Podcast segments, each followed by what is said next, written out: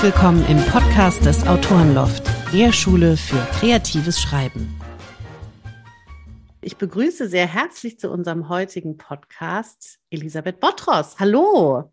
Hallo, wie schön. Habe ich deinen Namen richtig ausgesprochen? Alles ganz richtig. Es freut mich sehr, hier zu sein. Es freut mich sehr, dass du hier bist.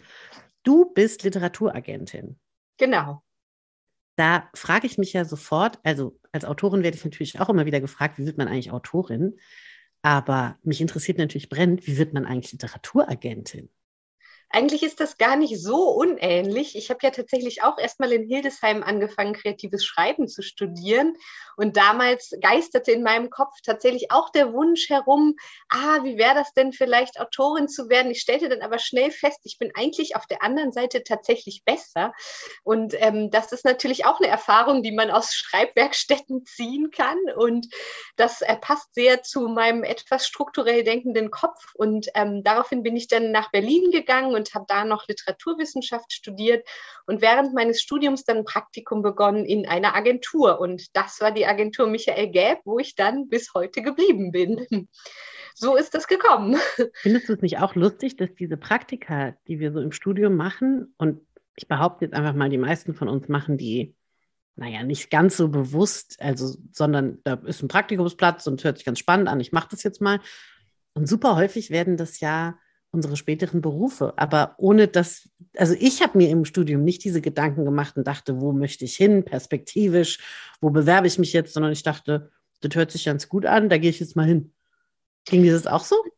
Ich wusste tatsächlich auch nicht ganz genau vorher, was Literaturagenturen eigentlich alles so machen. Also ich hatte natürlich in Hildesheim schon ab und zu von Literaturagenturen gehört, aber da geistern ja viele Dinge herum ähm, in Hildesheim und daher war das mir zwar schon ein Begriff, aber ich konnte mir nicht ganz genau vorstellen, was da eigentlich alles in dem Job inbegriffen ist. Und genau, ich habe dann, ähm, als ich in Berlin war, einfach gedacht, ach, das hört sich spannend an. Eine Freundin hatte mir davon sehr Gutes berichtet und ähm, dann habe ich das tatsächlich auch einfach ausprobiert und dann festgestellt, dass das einfach exzellent zu mir passt. Und das war definitiv Zufall. Das habe ich mir so am Anfang auch nicht vorgestellt. Jetzt kommt ja dazu, dass gerade im Verlagswesen es super viele Berufe gibt, die der Allgemeinheit und ähm, ehrlich gesagt auch den Studierenden ähm, so gar nicht bewusst sind. Also wenn mich jemand, als ich so 23 war, gefragt hätte, was macht ein Lektor, ehrlich gesagt, ich wäre da ziemlich nackt gewesen mit der Antwort.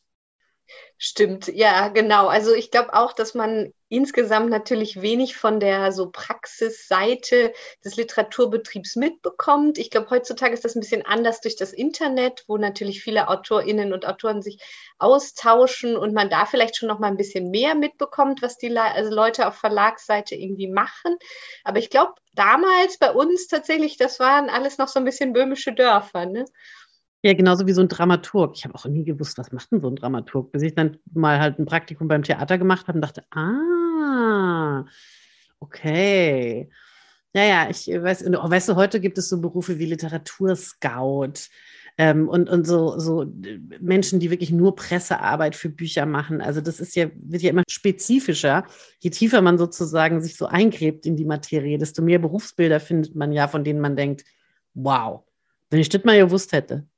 Erzähl doch mal so von deinem Arbeitsalltag. Was machst du? Stelle ich mir das so vor, dass du diesen großen Stapel der unverlangt eingesandten Manuskripte durchforstest oder arbeitet ihr in der Agentur auch konzeptionell, dass ihr euch also Gedanken macht, was könnte der Markt gerade brauchen? Wie muss ich mir das vorstellen?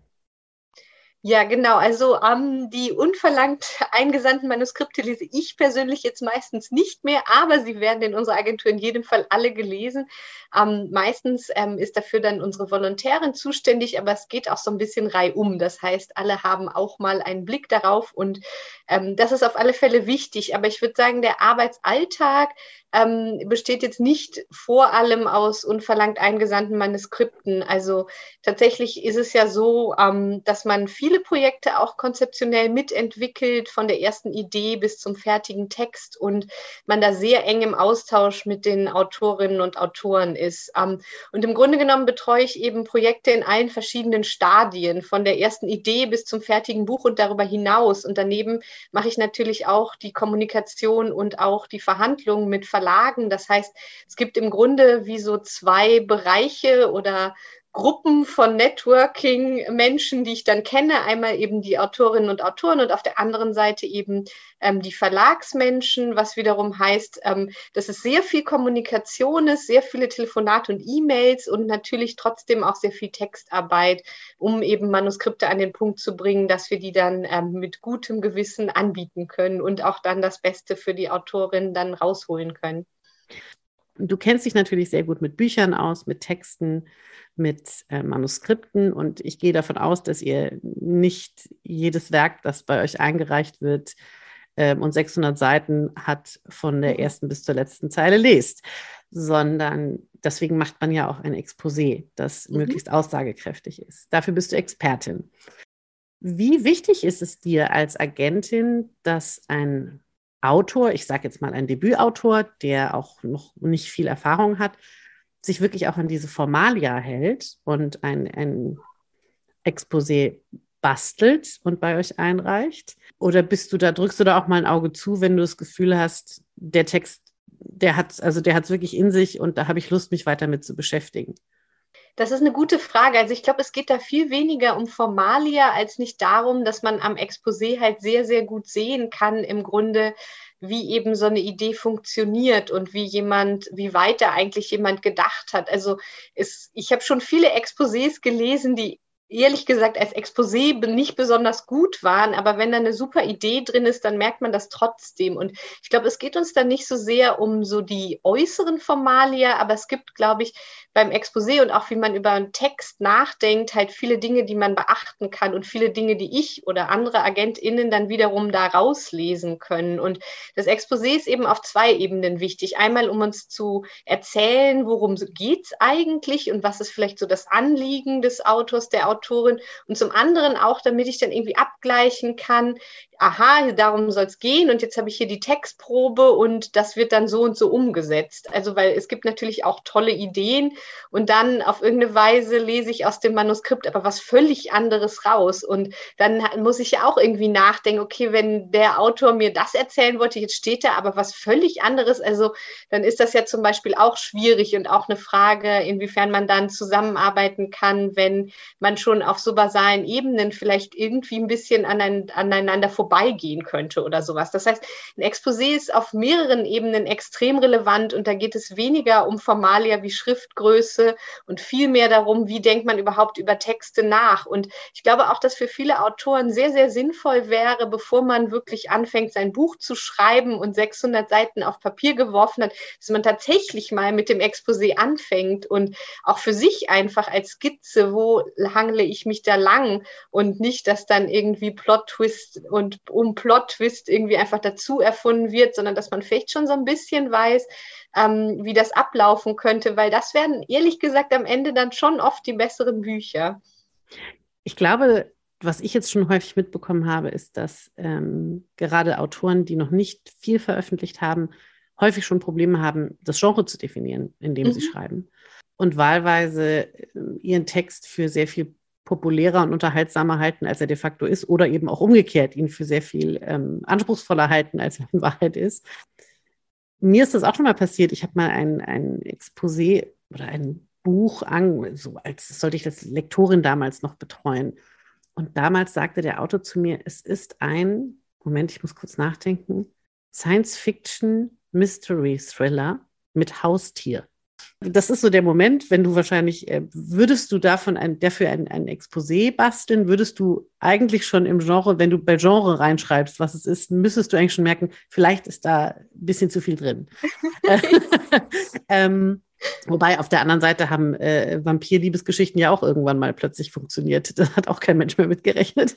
Das stimmt, aber vielleicht ist auch die Grundvampir-Geschichte in Wirklichkeit eine Liebesgeschichte. Also passt das vielleicht auch schon irgendwie zusammen. Ich glaube gar nicht, dass es so unbedingt darum geht, dass man in jedem Fall irgendwie 100 Prozent das Genre nur in eine Richtung abstecken können muss, gleich von Anfang an. Dafür sind ja auch wir da, dass wir dann im Prozess irgendwie helfen. Was ist das vielleicht hauptsächlich für ein Genre? Genre, welche Aspekte können wir in der Beschreibung vielleicht erstmal nicht so an die erste Stelle stellen, weil es darum einfach nicht so stark geht. Also das sind schon Sachen, die kann man auch lernen und da kann man auch Fehler vermeiden, ähm, die in der Beschreibung dann irgendwie fehlleiten. Ähm, und viele Bücher haben verschiedene Genre-Elemente, aber wenn es dann eben natürlich zu eine große Mischung ist, dann wird es manchmal schwierig. Ich glaube halt, was man auch an Exposés eben sehr gut sehen kann, ist, ob Leute überhaupt was von diesen Fragen verstehen. Also ob man überhaupt jemals schon mal ein Buch in ein Genre eingeteilt hat, vielleicht auch Bücher, die man selber gelesen hat oder wie man Bücher selber auch auffasst im Prinzip, ob man da irgendwelche Strukturen sieht oder ob man im Grunde genommen erstmal so vor sich hinschreibt und liest. Und ich glaube, das macht eben dann für den nächsten Schritt einen riesigen Unterschied, weil man muss noch nicht alles perfekt wissen, aber ich glaube, dass man in vielen Genres wirklich Probleme mit dem Markt bekommt, wenn man gar keine Ahnung hat, was ein Genre eigentlich ist und und welchen Regeln das folgt. Also geht es beim Exposé auch um die Selbstreflexion des Geschriebenen. Ne? Also genau. dass man, dass man so diesen Schritt, diesen berühmten Schritt, den der Maler von der Staffelei zurückmacht, um einmal das Bild in Gänze zu sehen. Und da spreche ich jetzt auch aus eigener Erfahrung. Man wurscht da ja zum Teil auch wirklich Monate ähm, an so einer, allein an so einer Ideenskizze rum. Und das passiert mir. Ich habe mir das mittlerweile echt angewöhnt, dass ich auch echt mit Kollegen immer wieder dann über meine Ideen auch spreche weil ich selbst merke, egal wie viele Bücher ich geschrieben habe, ich gerate immer noch in Sackgassen, mhm. in erzählerische Sackgassen oder ähm, habe ganz am Anfang so einen Logikbruch, der mir überhaupt nicht aufgefallen ist. Mhm. Und ähm, das, mein Gegenüber sagt quasi sofort, ja, also ich habe noch nicht mal den ersten Satz beendet, dann schon, Moment mal. Und das würde mir, wenn ich das komplett alleine durchziehen würde, vermutlich noch nicht mal im Exposé am Ende auffallen. Das ist so ein subtiles Gefühl, dass irgendwas nicht so richtig stimmt. Aber als Autor geht man ja auch sehr gern darüber hinweg denkt sich, ah, versendet sich. Und ich glaube im Exposé, weil das ja so ein, wie so ein Destillat am Ende des Tages des Buches auch ist, ähm, sieht man das. Da sieht man auch die, die Tücken, auch im Plot im Zweifelsfall. Und genau deswegen machen Autoren vermutlich, schreiben sie nicht gerne Exposés.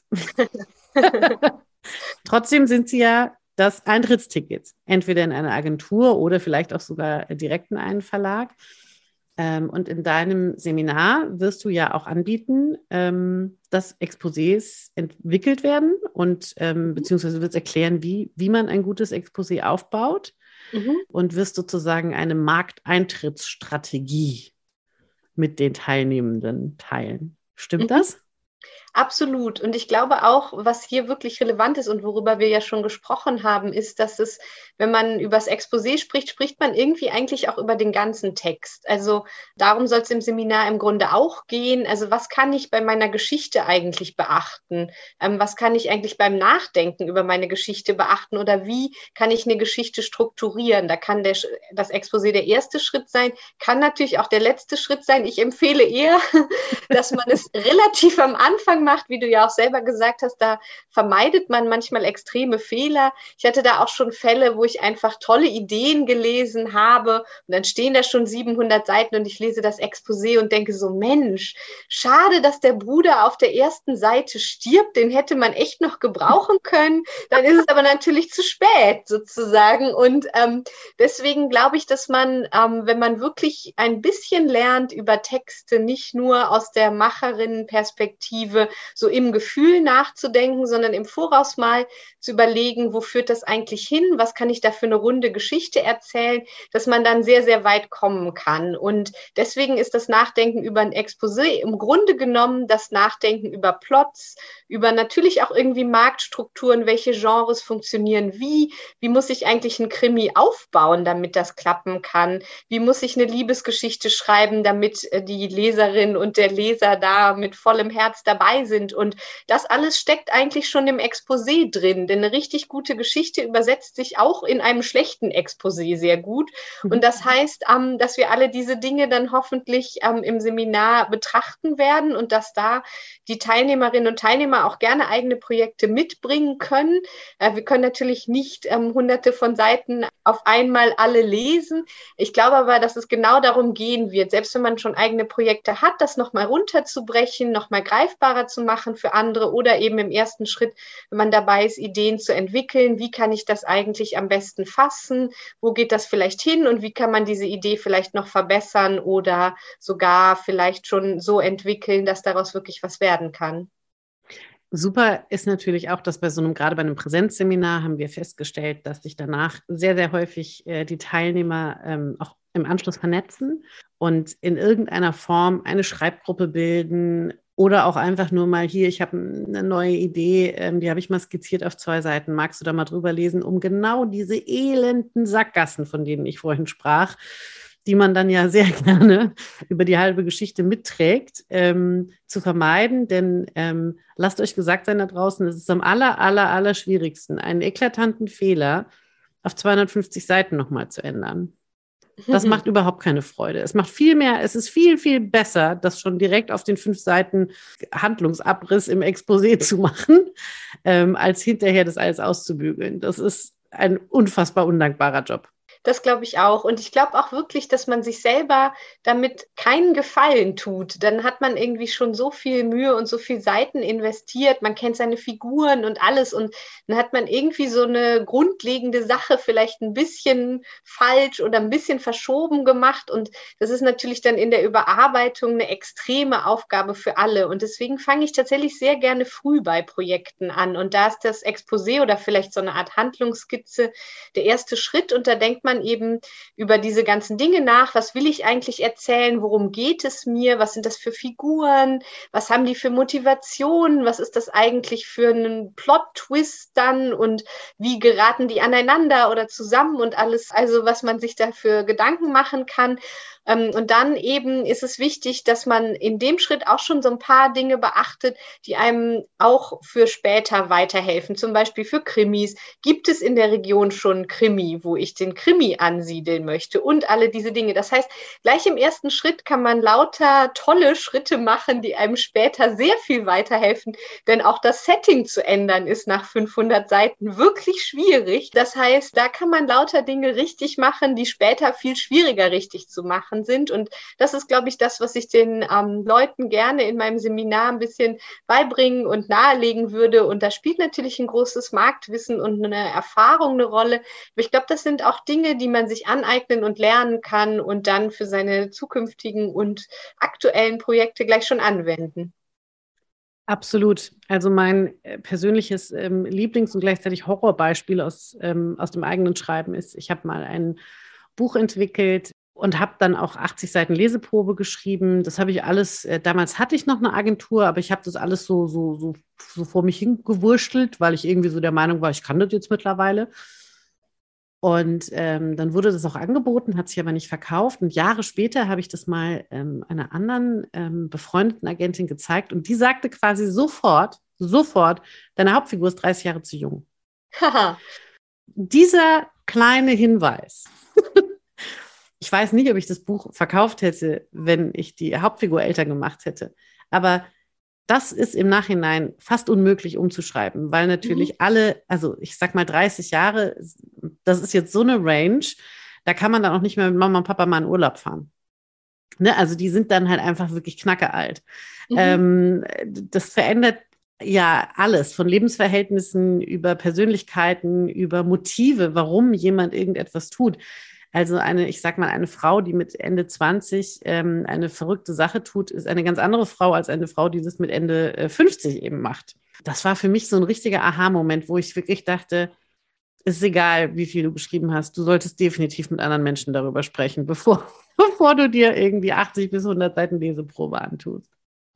Ja, das glaube ich auch. Und ich glaube auch, also neben den ganzen Menschen im Freundeskreis, die oft so wunderbar und hilfreich sind und ganz tollen Autorinnen, Kollegen und Kolleginnen, ähm, ist es, glaube ich, schon auch manchmal wichtig, da schon früh mit einer Person aus dem Betrieb, am besten vielleicht eine Agentin oder Lektorin zu sprechen, weil der Blick ist einfach nochmal anders und wir haben auch einen anderen Überblick. Also ich kriege im Zweifelsfall, und das ist ja auch mein Job, ziemlich gut mit, was auf dem Markt los ist, was für Trends oder was für Bücher vielleicht eigentlich schon erscheinen oder ähm, gerade gefragt sind. Und das sind manchmal Kleinigkeiten, die man sehr gut als Kniffe gerade in belletristische Projekte einbauen kann, die dann sehr viel weiterhelfen darin, das Profil zu schärfen und das Projekt sehr viel klarer vermarktbar zu machen. Und auch das sind alles Schritte, die man am besten schon beim Exposé anfängt. Und genau, deswegen glaube ich auch, dass das so ein wichtiger Punkt ist und habe sehr Lust, ja, in meinem Seminar mit hoffentlich vielen interessierten Menschen darüber zu sprechen. Man kann an deinem Seminar aber auch teilnehmen, wenn man keine konkrete Buchidee der Schublade hat, ne? Genau. Es geht natürlich auch darum, wie man sowas entwickeln könnte oder was man vielleicht beachten muss, wenn man sowas entwickeln will. Also es ist tatsächlich von fertigem Projekt bis, ah, ich wollte vielleicht mal ein Buch schreiben, für jeden hoffentlich was dabei. Und wie gesagt, man lernt halt einfach auch so wahnsinnig viel, wenn man über die Texte von anderen spricht. Das stimmt. Äh, ne? Also nicht nur die eigenen, sondern vor allen Dingen auch, wie nehme ich andere Texte wahr. Ich finde, man lernt dann dabei auch sehr, sehr gut, wie spreche ich wohlwollend und trotzdem konstruktiv kritisch über ähm, andere Texte. Warum ist zum Beispiel ein, das gefällt mir nicht, ähm, der Regel nicht besonders fruchtbar wie würde ich mich fühlen in dem Moment? Weil das ist ja auch eine ganz große Kunst. Ähm, das muss man ja auch erstmal, finde ich, erlernen. Auch wenn man die Kritik bekommt, was nehme ich mir davon mit? Was kann ich, womit kann ich arbeiten? Und wo muss ich unter Umständen vielleicht auch sagen, ich habe euch gehört, ich verstehe das. Ich glaube trotzdem, dass das die richtige Art ist, diese Geschichte zu erzählen. Ich bin bereit, äh, im Zweifelsfall auch den Preis dafür zu bezahlen. Nämlich, dass mhm. es keinen Verlag findet oder nur einen sehr, sehr kleinen Verlag findet oder ich viele Jahre ähm, in Edinburgh in einem Café sitzen muss und darauf warten, dass jemand schnallt, dass Harry Potter die größte Geschichte der Welt ist. Ja, das stimmt alles. Ich glaube, ab irgendeinem Punkt wird es auch relevant, so ein bisschen unterscheiden zu können, welche Rückmeldungen eigentlich die guten ja. sind. Also ich erinnere mich so ein bisschen an meine Schreibseminare zurück, damals in Hildesheim. Und ich glaube, das Problem zum Beispiel war auch einfach, dass viele Leute so mit ihrer eigenen Poetik an die Texte anderer dran gegangen sind und man das aber einfach nicht übersetzen konnte. Wenn jemand nun mal ganz anders schreibt und ganz andere Maßstäbe dafür hat, was gut ist, dann äh, kommt das vielleicht auch auch als Ratschlag nicht so richtig gut bei so einem Text und macht den auch nicht besser. Aber ich glaube, da ist wirklich der Unterschied zu uns Leuten im Betrieb sozusagen. Mhm. Eine Agentin oder Lektorin sollte sich eigentlich im besten Fall immer in den Dienst des Textes stellen und versuchen, aus den Strukturen des Textes heraus diesen Text zu verbessern und auch manchmal gegen die Autorin zu verteidigen, wenn die Autorin aber sagt, Moment, aber hier eigentlich wollte ich in diesem Krimi noch 200 Seiten über den Tod der Mutter des Kommissars anderes einbauen und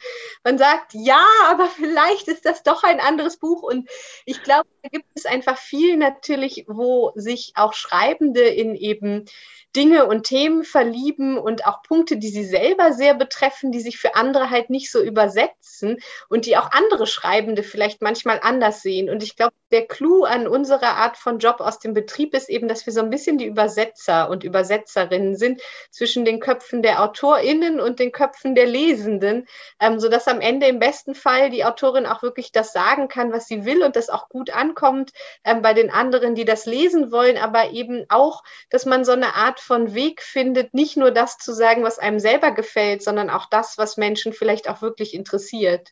Ja, ja, absolut. Das war ein äh, wunderbares äh, Schlusswort, Elisabeth. Ich äh, freue mich wahnsinnig, dass du hier warst. Ich freue mich darüber, dass du ein Seminar bei uns geben wirst ähm, im August in Berlin.